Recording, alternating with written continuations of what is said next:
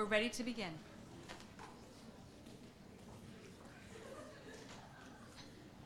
Okay, so I'm just going to give a short introduction, and especially the ninth graders and the 12th graders know how excited I am about this talk, especially because I've been talking about it to you for the last two weeks. Um, so, on this special occasion, it's an honor to have Dr. Glenn Arbery, my professor of many years. I'm not going to say how many to speak to us at Oakcrest about one of the greatest poets, and I hope Dr. Glenn will argue one of the best works of literature, maybe the best work of literature, um, Homer and the Iliad.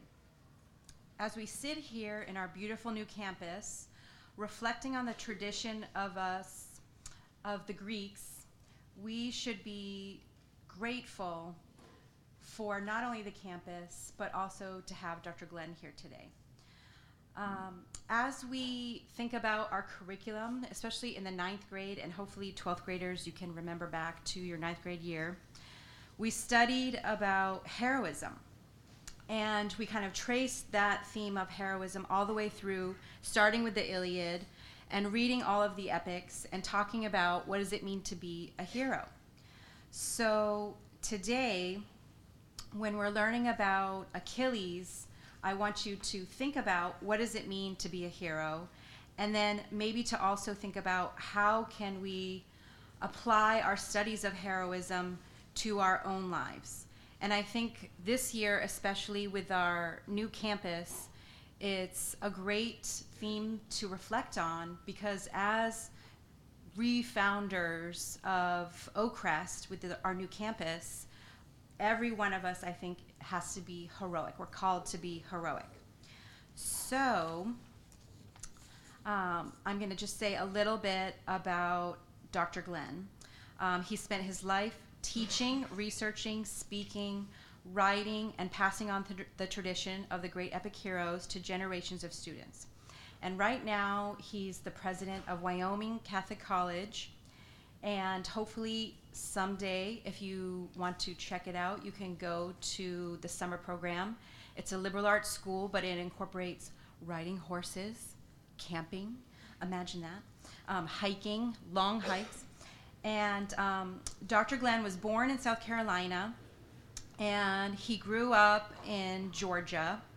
And his reading of Flannery O'Connor as a freshman at the University of Georgia began his journey toward the Roman Catholic Church.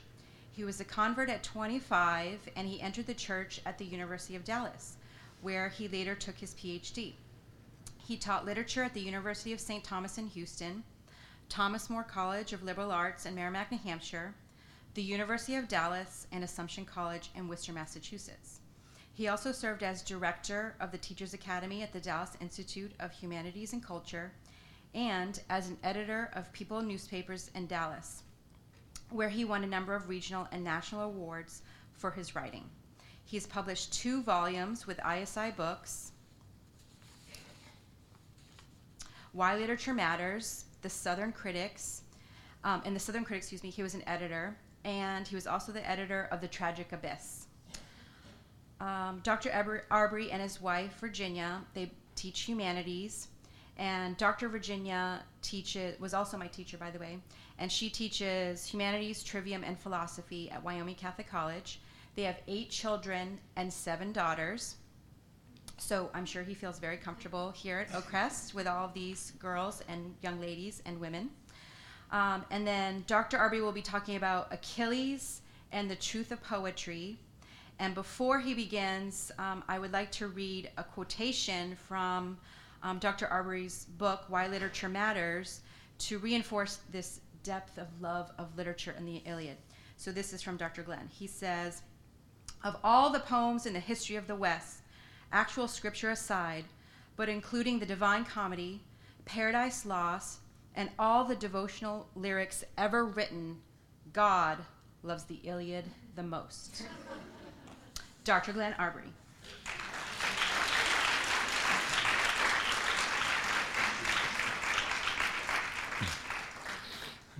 I'd already written in my notes uh, to say I haven't seen this many young women since I used to sit at breakfast in our house, you know, with our uh, seven daughters. But it's, it's a real pleasure for me to be here at Oakcrest this morning. I'm extremely impressed with what you've done here with this beautiful facility and all the plans, you know, to, to expand uh, that, that are already underway. Um, I also want to just say a word of thanks to Mrs. Lisa Kenna, uh, who has been a student for so many years. Uh, it, it is hard to enumerate. Um, I've known her for decades, and I've never seen anyone who's had the kind of passion for the great works of the Western tradition that she does, and it's catching. You know, I've seen it in Dallas, and I know I know it's happening here. Um, it's interesting to be here speaking this month because this is a month of some pretty momentous anniversaries. 500 years ago, you know, Martin Luther put his 95 Theses on the door in Wittenberg um, to start the Reformation. A hundred years ago this month was the Bolshevik Revolution. And a hundred years ago today, as you probably know, was the sixth apparition at Fatima. So I'm particularly delighted to be here on this anniversary and to be able to go to Mass um, on it. Um, the apparition at Fatima pretty clearly addresses the effects of those of those first two, and I think it's crucial, and you should always appreciate this. Crucial to be at a school where the whole truth can be embraced. Um, I teach at Wyoming Catholic College, where I'm the president, as, as Mrs. Kenna mentioned, and we have the same high end there. And let me just say a word or two about it before I, I get into the Iliad. We started having classes at, at Wyoming Catholic College before I came. This was 10 years ago. But the idea was that real experiential knowledge of the world has to underlie all higher thought. In other words, if you don't know what reality's like, if you're you know living forever in a kind of technological or virtual world, you don't really have the basis of thought that you know Aristotle or, or St. Thomas would assume. So the physical world and all its difficulty and grandeur is one of the first things we take our students into. Since the beginning, we've incorporated a rigorous outdoor program, taking advantage of our location in the Rocky Mountains, and combined it with a great books curriculum and a strong spiritual life. Horsemanship is a requirement. Um, you know, everybody has to get to know the nature of that animal. It's not like riding a bicycle, you know. Um, we don't have any cell phones, which is a, a policy that's kind of sounds radical, but is increasingly cutting edge. As you read, there was an article last week in the Wall Street Journal talking about what smartphones do to you. Um, you should look at it. But you know, this has been a policy from the beginning. Our students, when they come in as freshmen, go on a three-week backpacking expedition up into the Wind River Mountains or the Grand Tetons. And when they come back down, when they first go into the humanities class, they read the Iliad, which is what I'm going to be talking about this morning. What I want to do is explore the real importance of Achilles. I know most of you have read the poem or, or are reading it. And what I want to try to do is get at the nature of this poem and the nature of who Achilles is. In other words, why is the epic about him? I don't know about you, but you know, when I was growing up, there were a lot of Greek heroes whose names I knew better than I knew Achilles, like Hercules or Theseus or, or some others. Why is it about Achilles? At first, he seems to just be one of the many warriors at Troy. This is what I want to argue that, in fact, the origin of the Trojan War and everything about its real purpose centers on the figure of Achilles, not on Paris and Helen, not on you know the whole ostensible reason for the war, but on on Achilles himself.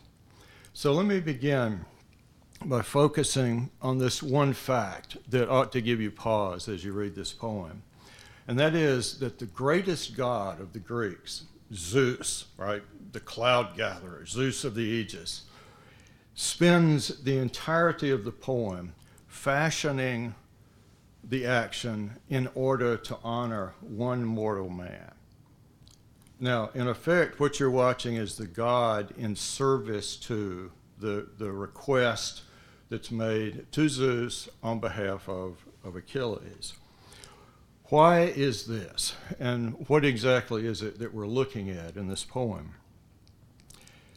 Zeus, in fact, has a task, and the task is rooted for him in this prophecy that was given when Zeus and Poseidon were both contending for the hand of the goddess Thetis. Do y'all know this story already? You probably do, since Mrs. Ma has heard me say it many times. But, but anyway, um, Zeus and Poseidon are contending for the hand of Thetis. Themis, the goddess of order, tells them that the prophecy is that Thetis will have a son greater than his father and that he'll have a weapon mightier than the thunderbolt. If you know the the Greek myths and how you know one son overthrows the father, Kronos overthrows Uranus, Zeus overthrow, overthrows Kronos. What we're looking at is a possible um, complete overthrow of the Olympian order if either Poseidon or Zeus marries Thetis. So the solution is to marry Thetis to a mortal, and a mortal who would be somehow worthy of her, and the, the most just man, the one that the gods choose for Thetis to marry, is Peleus. And it's necessary for this marriage to take place in order to save Olympus. In other words, it's a, you know, it's a way of, of kind of carrying off the threat that would have been there for, for Olympus and pushing it down into the mortal sphere. Now, that's, that's one thing I want, I mean, just to, to sort of say at the outset. The Trojan War begins with the marriage of Peleus and Thetis. The apple, the famous apple that's thrown, you know, with the inscription to the fairest, that's at the marriage of Peleus and Thetis. What's that saying? It's saying that the Trojan War and everything that unfolds is going to unfold as a result of this marriage. And why is that? Because the war that would have taken place on Olympus is now going to take place down in the mortal sphere. So it's a, a kind of displacement of one possible set of circumstances down into the human world. Now, what does this entail? The marriage of, a, of an immortal goddess to a mortal man. You know of many liaisons between gods and, and mortal women in the ancient world. You know, there are all these stories about Zeus, for example. That's usually the origin of the heroes. But do you ever hear of a marriage between an immortal and a mortal anywhere else in the ancient world? I don't think so. I don't know of any. Um, and the fact is that it's a forced marriage. Thetis is required by the gods to marry this mortal. All the gods go to the wedding, as, as Hera points out to Apollo in book 24 of the Iliad. So, how do we know this is a forced marriage? From the text itself. I'm going to be jumping around in the poem to kind of make this point before I get back to, to the order of the poem. But what Thetis says in Book 18 to Hephaestus is, is a pretty crucial thing here. She goes up to Hephaestus. Y'all, have you read this part when you know it's the it's the book with the shield of Achilles in it? You know when when um, Thetis goes up and asks for new armor because Achilles has lost his with the death of Patroclus. Thetis goes up to Hephaestus and says, Hephaestus, is there among all the goddesses on Olympus one who in her heart has endured so many grim sorrows as the griefs Zeus, son of Cronos, has given me beyond all others? Of all the sisters of the sea, he gave me to a mortal, to Peleus, Aeacus' son, and I had to endure mortal marriage, though much against my will. Now, I don't know how much more explicit it could be that Thetis herself resents the fact that, that she was forced into this marriage. Um, for the sake of the other gods, but she herself is picked out of all the other goddesses, obviously because of the destiny that she carries. Um, what, is it, what does it mean to marry a mortal? Um, there's, a, there's a distaste in it that you sense in her, in her words. Uh, Peleus isn't exactly being complimented here, if you understand what I mean. Um, there's a passage in Book 17 just after the death of Patroclus, when the horses that, that Patroclus has been using that belong to Achilles have, are, are off, off to the side mourning the death of Patroclus, this friend of Achilles, you know, who's just been killed. And here's what Zeus says to the horses. It's a kind of direct address to, to the horses themselves. Oh, Always, oh, it's fun to talk about horses in the Iliad because there's one point when the horse, when uh, Achilles' horse turns around and speaks to him.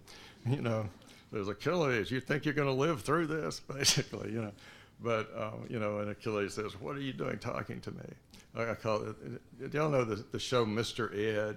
This was from way back, but you know, it's about a talking horse. In any case, this is Zeus addressing the horses of Achilles. He says, "Poor wretches." Why then did we ever give you to the Lord Peleus, a mortal man, and you yourselves are immortal and ageless, only so that among unhappy men you also might be grieved? Since among all creatures that breathe on earth and crawl on it, there is not anywhere a thing more dismal than man is. Wow. So, this is what he's saying to the horses. You follow? So, what would be the implications for what he did to Thetis in making, making her marry a mortal. Now, all this, I think, explains what Thetis says to Zeus when she goes up to Olympus in Book One to make the request that she does on behalf of her son Achilles, who has asked her for honor. She says, Father Zeus, if ever before in word or action I did you favor among the immortals, now grant what I ask for now give honor to my son, short lived beyond all other mortals, since even now the Lord of men, Agamemnon, dishonors him, who has taken away his prize and keeps it. Zeus of the councils, Lord of Olympus, now do him honor. Now, I think the, the implications here are, are pretty clear, and it's interesting how Homer does this. In book one of the poem, you have no idea what this what this honor, I mean, what, what kind of dishonor it is that she's, she's addressing. So it's only much later when you find out, you know, that, that she's been forced into the marriage or, or that it's actually referenced. Um, this is out of a kind of tact, I would say, a sort of uh, unwillingness to, to put Zeus in a position of directly owing her. Um, or, or, you know, if she, if she goes and brings to him the fact that you made me marry a mortal, so you owe it to my son. It's very indirect the way that the way she goes about saying it. Aristotle, in the Nicomachean Ethics, points to this very scene in talking about how you approach the magnanimous man, the, the man of megalopsychia, or great soul, you know, the one who's um, not willing to be put in the position of owing you for something that he's done. You know, the great soul man likes to be the giver of gifts and not to be put in the position of obligation. So Thetis goes to Zeus with this, with this attitude of um, respect, not pointing out his, his obligation to her. But I think when we realize what that obligation is, then, you know, the more potent this, this scene becomes. Okay, so the question I think you could reasonably ask is whether Achilles himself knows about this forced marriage and the destiny that might have been his. Think about what that would mean, you know, for you to think that your destiny would have been to be the greatest of all the gods instead of this mortal who has to die. I think Achilles does know about it. There, there are a couple of reasons I say this. Um, one is uh, because of what he says to his mother when she comes to him just after the death of Patroclus and points out with a kind of bitter irony well, you know, you asked for the army to be defeated, you asked to get honor from Zeus and to, you know, for everyone to see your importance. Well, there it is. And, and here's your, you know, your best friend having, you know, just been killed. So there's sort of bitterness, um, mordant kind of quality to what she says to him. And Achilles answers her, My mother, all these things the Olympian brought to accomplishment. But what pleasure is this to me, since my dear companion has perished, Patroclus, whom I love beyond all other companions, as well as my own life? I've lost him, and Hector, who killed him, has stripped away that gigantic armor, a wonder to look on, and splendid, which the gods gave Peleus, a glorious present. On that day, they drove you to the marriage bed of a mortal. See what he's saying? This armor that was his, that, that Patroclus had worn into battle, and that it was stripped from him, was the gift that the gods gave to Peleus on the day that they drove you to, drove Thetis to the marriage bed of a mortal. So another reference, right, to the forced marriage and to the fact of of Achilles' um, awareness of, of what's going on with his own parentage. And I also think it underlies what he first asked for back in book one after Agamemnon insults him. Do you remember how this goes at the, at the beginning of the poem? there's a, a girl named Chryseis, right, who is the prize, the war prize that Agamemnon has, has taken in the last battle. Her father comes asking for her back, brings all this ransom. Agamemnon refuses it. The old man prays to Apollo, who sends down a plague. Achilles intervenes to see if they can stop the plague etc. And, and then the whole, this whole thing escalates until Agamemnon ends up insulting Achilles and taking away his war prize. And Achilles withdraws from the army and more or less curses the army, you know, until they see who he is and give him the kind of honor he deserves. It's hard to like him for this, but it's also hard not to see the justice of what he's saying particularly since Agamemnon is pretty clearly in the wrong. Achilles goes to his mother and says to her, Since my mother, you bore me to be a man with a short life. And what does that mean? You see, since you bore me to be a man with a short life, does that mean you bore me to be a man who only lives to be 28? Or, or you see? Or does it mean since you bore me to be mortal, you bore me to be someone whose life ends as mortal lives end, which I think is what he means. Therefore, Zeus of the loud thunder on Olympus should grant me honor at least. For now he has given me not even a little. Now the son of Atreus, powerful Agamemnon, has dishonored me since he has taken away my prize and keeps it. So if Zeus is going to make him have a short life, in other words, to be one of those who dies like other men, then isn't it at least fair that Zeus should give him honor? So, what he's asking his mother for and sending his mother to Zeus to get is the kind of honor that would compensate in some way for what, for what he's lost. Um, so, what's the task here for Zeus? I've said that he's the one kind of serving Achilles in a way through this whole poem. Achilles asks for honor, and Zeus has to fashion that honor. He has to make the circumstances come about in such a way that who Achilles is emerges unmistakably from, from, uh, from the events. Uh, Achilles mentions his two destinies in Book 9. I'm sure y'all remember this, right? He's got two destinies. Either can have a long life without any particular distinction, or he can have a short life with everlasting glory. He's already asked for the everlasting glory in Book 1. As soon as he asks for honor, he's, he's put that into play as his choice. even though he acts later as though he hasn't. But how does Zeus set about achieving or fashioning this honor? I want to suggest that it's the t- same task for the god as it is for the poet. And what's the poetic problem here, if you try to say it exactly?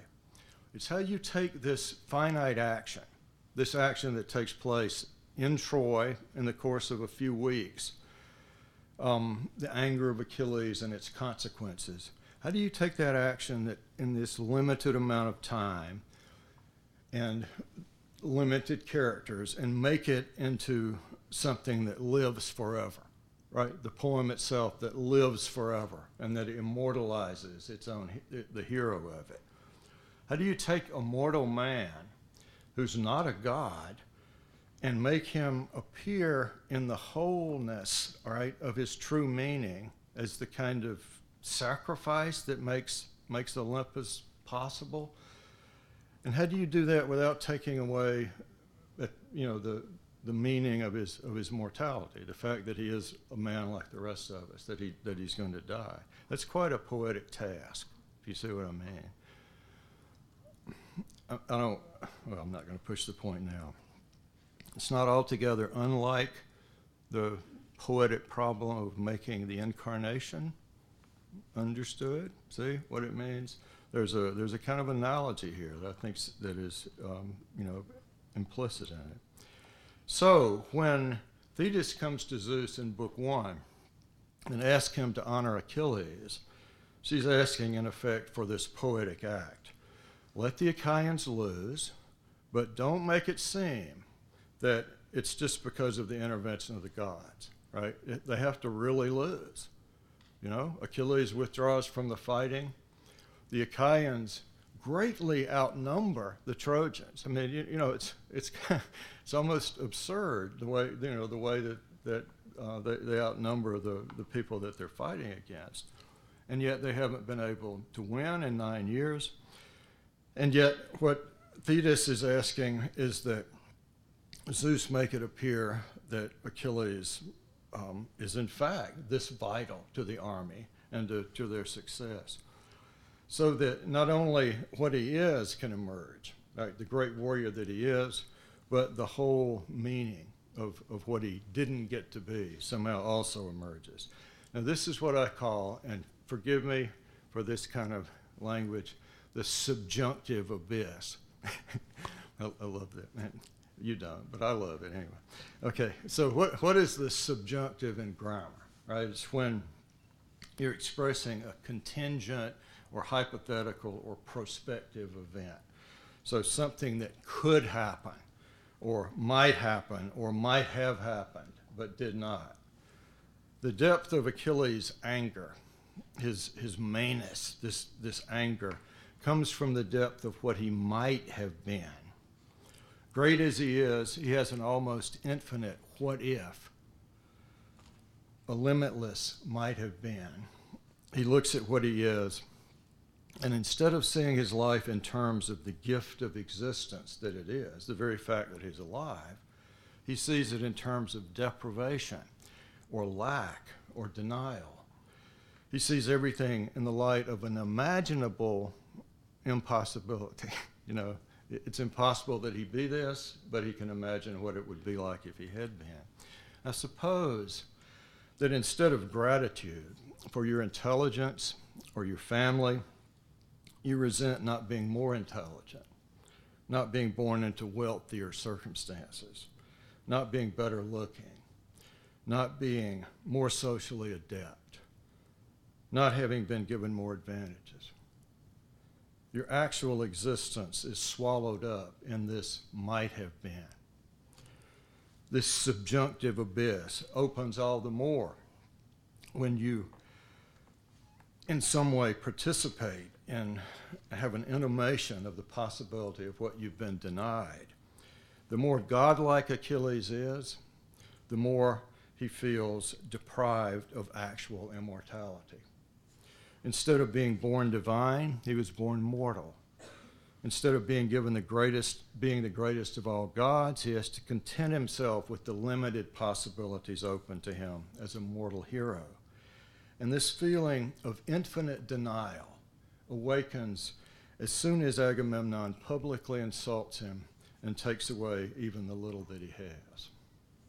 So, in his cry to his mother, Achilles shows that he understands the whole depth of what he is not, what he might have been, what he never can be, what's been withheld from him in the very fact of his birth. When he asks for honor, Achilles is asking for compensation from Zeus. Since what he is had to be made subject to death, Zeus owes him a compensatory honor to make up for the death that ensured the Olympian regime. Now, what does this mean, right? What does it mean to have this kind of compensatory honor? The only thing that would that could adequately compensate for for what Achilles has been denied is everlasting glory. And, and what exactly does that everlasting glory look like? I want to suggest that it's the poem itself. That, you know, the poem in its, in its magnificence, in its detail, in everything that's in it, is, is fashioning the, the glory that, that Achilles can't have as a god, but that he can certainly have um, in terms of the, the poem that's written about it. Now, Zeus has this great plan that um, he ponders, I think, at the very beginning of the poem. I don't know if you remember this scene, but it's just when Thetis goes up to, to Olympus, and this is a very tense situation. Um, Hera turns out to have been watching the whole time. You know, she's she's jealous of Zeus, and you can see why that would still hang on from from Zeus's attempted marriage to Thetis earlier, right? Well, the, these tensions might still be there. Thetis goes up to Olympus and grasps Zeus, Zeus's knees, which is the posture of a suppliant. You know, you're putting yourself in the position of somebody who's uh, saying that they're, they're more or less helpless and that they depend entirely upon the mercy of the person that, that they're addressing. She asks Zeus for this favor, and Zeus takes a long time before he answers her. He just sits there in silence. What's he doing? Right? He's thinking about what the consequences of, of doing this will be. And that's when she says, you know, to break the silence, well, go ahead and refuse me, that I may know how much I'm the most dishonored of all the gods, right? And then Zeus finally answers her and says, This is a very difficult thing you're asking. It's difficult for a number of reasons. The one he articulates is that he, it's going to put him at odds with Hera. Why? Because Hera hates the Trojans.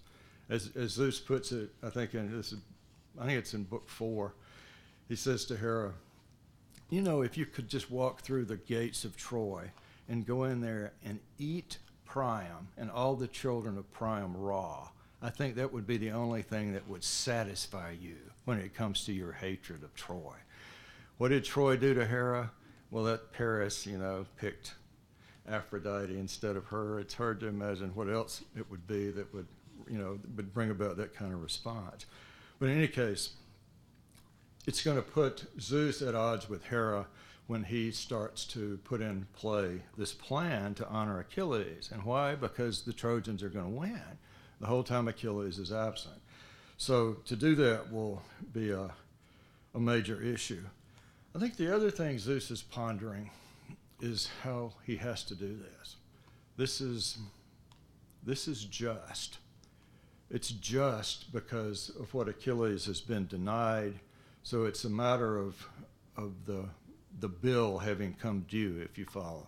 You know, uh, he's he's gotten away with this, but now Achilles wants something in return for the fact that he didn't get to be the god um, he might have been.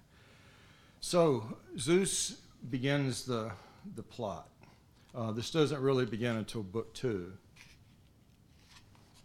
I understand that you don't read all of it, so let me just kind of sketch in books two through seven. Um, you read book six, right? You say that that's when Hector goes back into the city and meets Andromache and plays with his little boy and all those things that endear Hector to you. I'll, t- I'll talk you out of that later. All right. if Achilles' little boy were there, you'd like him better, wouldn't you? Right? Anyway, um, so the first four books of the poem are the first time we take it in the in the war, or at least in the recent war, that the Achaeans have fought without the presence of Achilles. And the book two is the famous catalog of ships.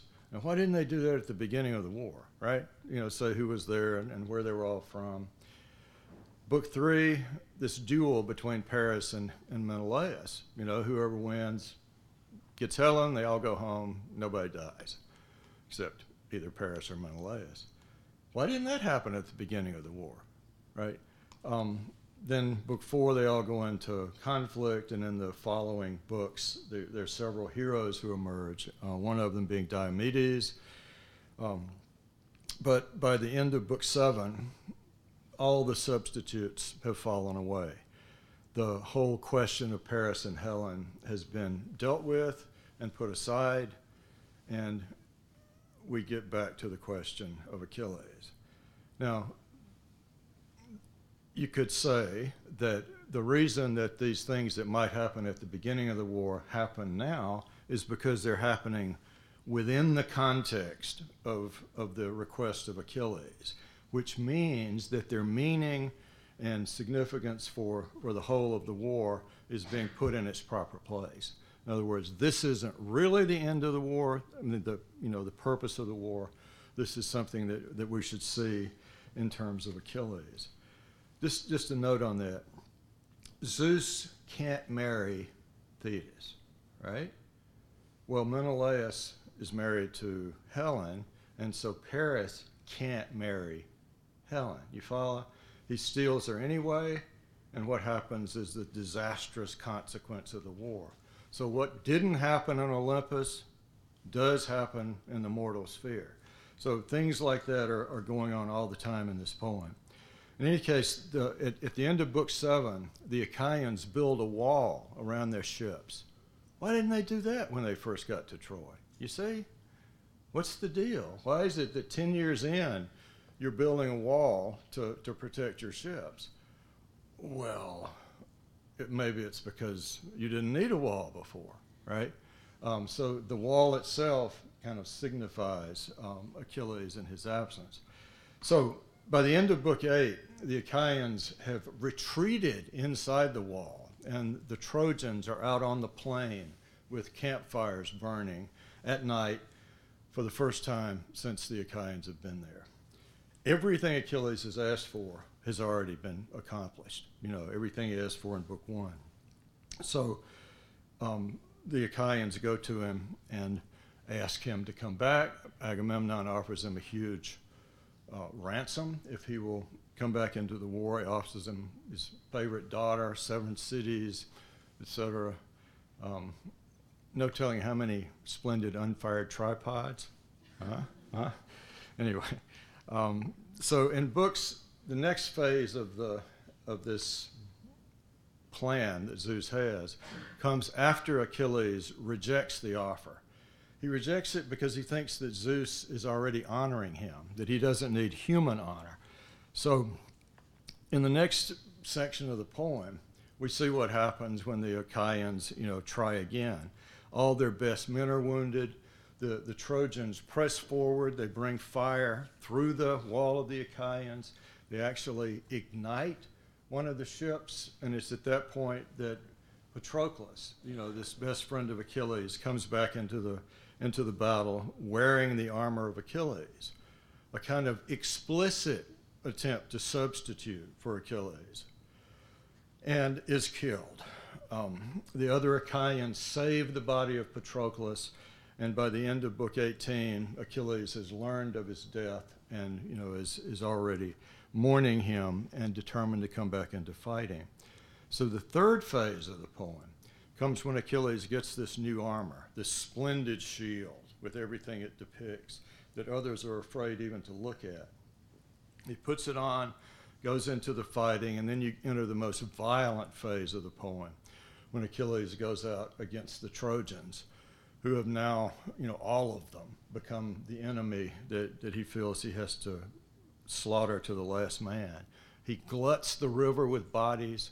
You know, the river overflows because it can't get its stream.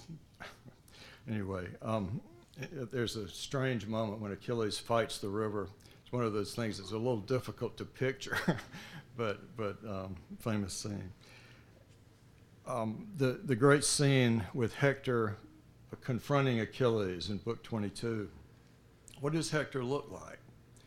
Hector is wearing the armor that he stripped from Patroclus that Patroclus had borrowed from Achilles. So Hector himself is appearing when the two of them fight each other outside the walls of Troy. He's appearing to Achilles as Achilles, right? As his own appearance, what he looked like when he went into battle before this.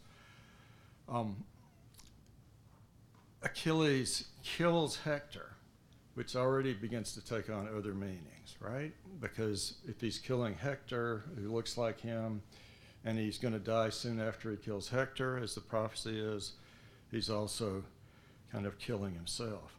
He tries to dishonor the body of Hector. He has the funeral for Patroclus and then honors him with the funeral games. And then the fourth phase of the poem comes at the very end. It's most moving. It's when, at the urging of Zeus himself, who calls Thetis up to him to take the message to, to Achilles. It's even interesting in that respect, right? That Achilles, at the beginning of the poem, calls Thetis to go to Zeus. The end of the poem, poem Zeus calls Thetis to go to Achilles, almost in an intercessory role. Um, at the urging of Zeus, Achilles reconciles himself with Priam, who has come to ransom back the body of his, of his dead son.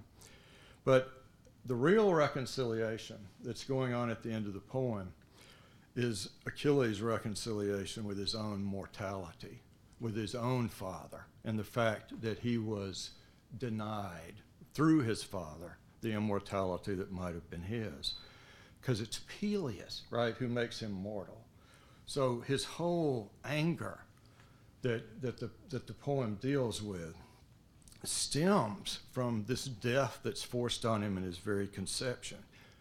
To be conceived was to be made mortal. Well, isn't that true of all of us, right? I mean, this is this is one of the things that that uh, Homer is dealing with in the poem, and that makes Achilles such a such an astonishing figure.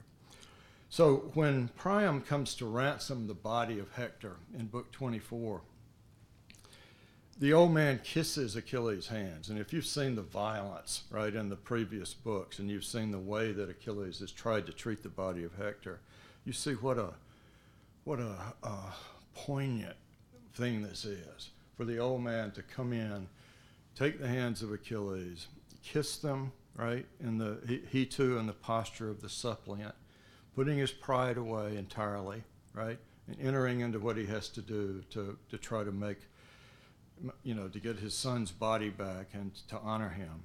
So this is what Priam says Achilles, like the gods, remember your father, one who is of years like mine, and on the doorsill of sorrowful old age. And they who dwell nearby encompass him and afflict him, nor is there any to defend him against the wrath, the destruction. Yet surely he, when he hears of you, and that you are still living is gladdened within his heart. And all his days he is hopeful that he will see his beloved son come home from the Troad, and so on. And you know Achilles is hearing this and thinking, no, he won't, right? My, my father will never see me come home. In fact, the very fact that, you know, Hector is, is lying here dead is the sign that I will never come home. But Priam then stands in for Peleus, right? The respect, the, the honor that Achilles gives to Priam has to be the substitution for the honor that he can't give to his own father. And then that means that to honor Priam is somehow to honor the condition of what made him mortal, to be reconciled to the fact of his death, to accept the limitation of, of this life and to, to make a kind of blessing out of, out of um, what it is. So, what does that make Hector, the body of Hector, right? If, if Priam stands in for Peleus and is, some, is in some way a, a kind of substitute for Achilles' own father, then to treat the body of Hector with this new respect is already to, in a sense, um, anticipate his own death and accept that as well, if you follow what I mean here. Um, so what we're looking at is a is a, a huge action, and, and every page of the poem is is so dense with detail. So many people die. So many people stories, you know, come to light in the course of it, and all of those in the in the great action that Zeus is fashioning and that Homer is writing for us, all of those things become part of of the honor of Achilles, part of the everlasting glory of Achilles. So we're looking at an action that would not be everlasting glory had Achilles gone into death still enraged with his with his mortality. Do you, do you see what I mean? If he didn't have the reconciliation with Priam and this, this kind of coda this way of coming to see the whole shape of his life in a new way, I don't think we could say that, that Zeus had accomplished his task well. He, you know, there would still be something wrong with it. Have any of you read the Aeneid? Are you reading that here? Remember the last line of the Aeneid? Have you gotten there? Aeneas kills Turnus, and his soul fled down indignant to the underworld you know, something like that. Last line of the poem, you know, murder, rage, indignity, not at all the last of, of the Iliad, where things kind of come to a peace, to a reconciliation, without which I don't think the honor of Achilles could be complete. We would not think of him, you know, as, as the great hero if he didn't somehow come to terms with the mortality that he actually has, the life that he's given, the gift of that, instead of always mourning what was, what was denied him. So, what Zeus factions is the revelation of the greatness of this hero who might have been the supreme God. And we're also watching, as we see this, the revelation of the poetic mode that made Zeus himself earn his continued rule. If Zeus didn't do this, if he didn't somehow honor this mortal who was on whom his own regime depends, would he be worthy to, to continue in rule himself? There's something about the, the gesture, the gift of, of what he does that makes it uh, legitimate his own rule as well so we're not we're not sorry in effect that you know that Zeus is is still the supreme God. So what are we looking at? We're looking at, at the the gift in, through the poem itself of, of memory of this great story. How how are you reconciled with being mortal? Right? What is it that makes you somehow come to terms with the inescapable fact that you're going to die? That's, that's what the poem is about. It's, it's, and it's about that with respect to a person for whom that was not a necessity, you see, in the, in the same way it is for most of us. Um, what do we remember, you know, of the story as it's told? What do we understand about glory as it's given through this kind of poetic memory that connects a whole people to its past?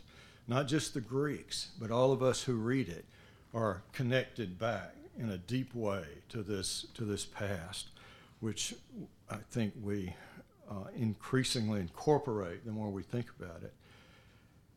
It gives us an ordering of our understanding in terms of where we are in the cosmos with respect to the gods, with respect to the dead, with respect to uh, the, the whole shape of the cosmos. And I think, as I suggested earlier, there's an analogy in this poem to Revelation itself, especially when you think about the vastness of the biblical scope of things, how it entails the whole history of a people in time and in eternity, prophecy, fulfillment, and aftermath, with God Himself as the greatest poet, both shaper and character in His own poem. Okay, let me stop there. Thank you very much for listening. I appreciate it.